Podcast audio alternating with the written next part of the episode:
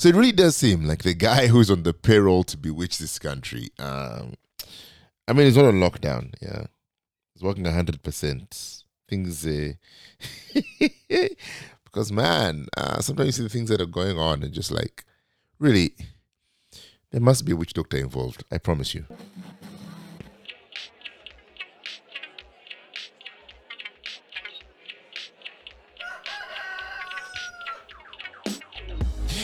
Good morning to you from me. I'm Ogutu Daudi and Larry the Cock, who is uh, always present in my background. Um, yeah, today I didn't have to travel to record the episode, so uh, you're probably going to hear his opinions on the things that I'm talking about uh, today.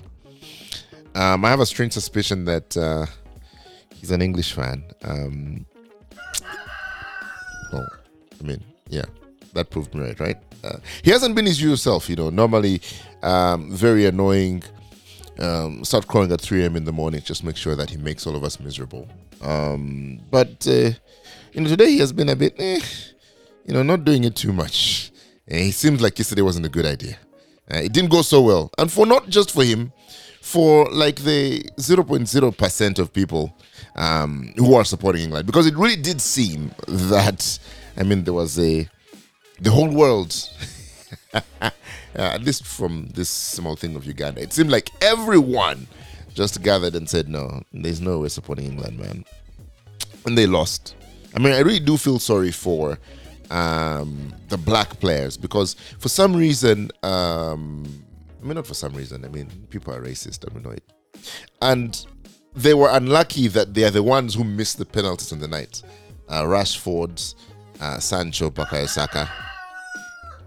Yeah, and there's been a bit of uh, quite a bit of backlash, you know, about them on the internet, and all these racist statements, and I really do hope um, that you know something gets done about that. But I really do feel sorry for them and and what they're going through at this time. However, mm, not so much for England, man. You know, because like I've I've taken for some reason, I've taken extra joy out of England losing, and I I can't explain why. You know, someone tweeted that. Uh, I mean, the con like the, the way the world was connected around England's loss. I mean, the country was connected around England's loss.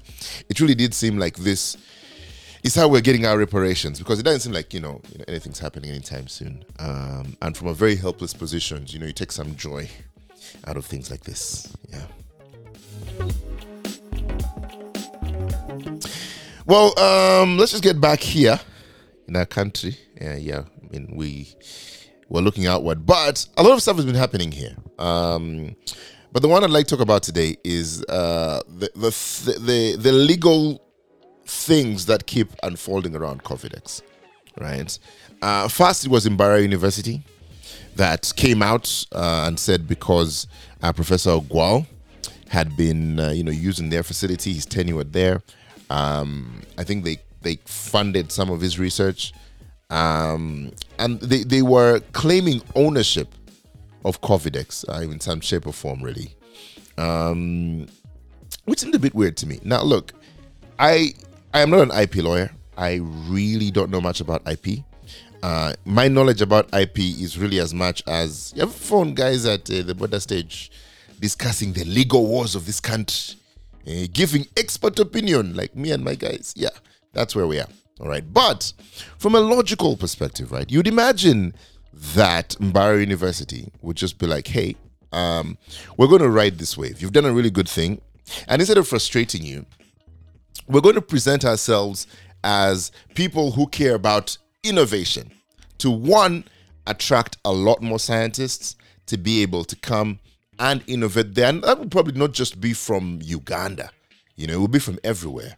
Yeah but also to be able to attract more funds.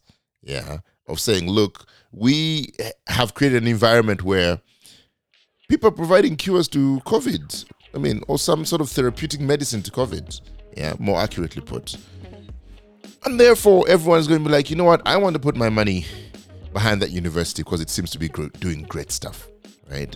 But instead, um, they've decided to haggle over what, in the long term, really will be peanuts. I can guarantee you that. Um, as in, especially when compared and to what they could be getting um, from all the good press that they could get from you know being the guys who supported the guy who made uh, Covidex, right? But moving away from that, um, the the team at at uh, at at Jena and of course a lot of other government bodies have been sued by a lawyer called George William Alenyo, um, and uh, he's seeking orders uh, that Ogwang is not the lawful proprietor of uh, Covidex, and therefore uh, they, they, they, mu- he must remit the monies that he's getting from this uh, to the government consolidated fund. Right, and he's joining the suit by an organization called the Christian Chamber of Commerce, Agriculture, Industry, Trade, and Tourism. And apparently, their mission is to seek and fight criminality, corruption, and promote access to companies' data worldwide as to enable people know who they're working with and working for.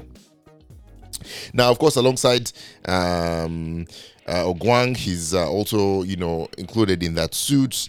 Um, National Drug Authority, Uganda National Bureau of Standards, uh, National Environmental Authority, Forestry Authority, Bio University of Science and Technology, URSB, and a whole bunch of other people. And uh, basically saying that there was failure to um, ascertain ownership, to do due diligence on ownership, uh, failure to collect tax and remit it to government coffers, um, failure to obtain an environmental impact assessment of all the trees that are going to be cut down um, to make millions of vials of Covidex. Look, one, with our level of differ, maybe not even cut down, they're, they're getting the leaves. They're not like, you know, I don't really know what the science is, but from our level of deforestation as a country, um, I think this is the most noble use of trees that we've had in this country, right? As in, I don't even understand what the quarrel is. Yeah, of course, maybe there has to be, you know, a thing of if they're cutting them down, maybe they have to replant because we don't know, you know, what else might need these things for. Yeah, but I mean, it just doesn't make sense to me that there seems to be a million people putting a roadblock in front of this man who is just trying to do a good job, right? A man who came out and said, Look, I'm going to go against the mafia, right? And make sure that the price of this thing is capped so that hopefully um, a huge majority of Ugandans will be able to afford this drug whose therapy seems to be working right now. You know, I mean, yes, the science is still a long way from being uh, proved perfect, right? But, you know, from the preliminary results, everything seems all right. And there seems to be a huge group of people who are just like, you know, if I'm not getting, you know, this thing or if I'm not cutting or whatever, I'm going to make it, you know, miserable for you. It's even sadder that, you know, one of those groups of people claims to be Christian. I mean, it just doesn't sort of vibe well, you know, with with uh, with with where I'm seated, man. It just does not make sense to me. So you want to keep this man in the courts of law, yeah, taking care of whatever negative agendas you have, instead of like doing the work, instead of improving the thing, instead of making sure. Look, we might be here, and this is the thing that uh, takes Uganda into a middle income status. Okay, I mean, just a few people, but still, you know, puts us on the map, shows us that um, we can be self-reliant even as regards uh, you know drugs and things like that and and opens up minds of young kids to say hey you know maybe i can do something in my country that can change the world. But no we're just out here. Greedy. Yeah. Greedy. Anyway as I said, the person who bewitched us eh, is working overtime, doing a just a, one hell of a good job, honestly. Just making sure that we don't get out of it, man. It's sad.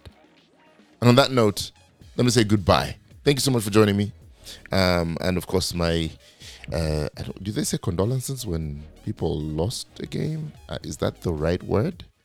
uh, sympathies. I think that's the one. Yeah, But yes, to all you post supported England and to Larry. Till tomorrow, goodbye. God bless you. Have yourselves a fabulous, fabulous uh, Monday. And uh, yes, just go do a good stuff, right? And if you can't, uh, just don't go raining on other people doing good stuff. Bye bye.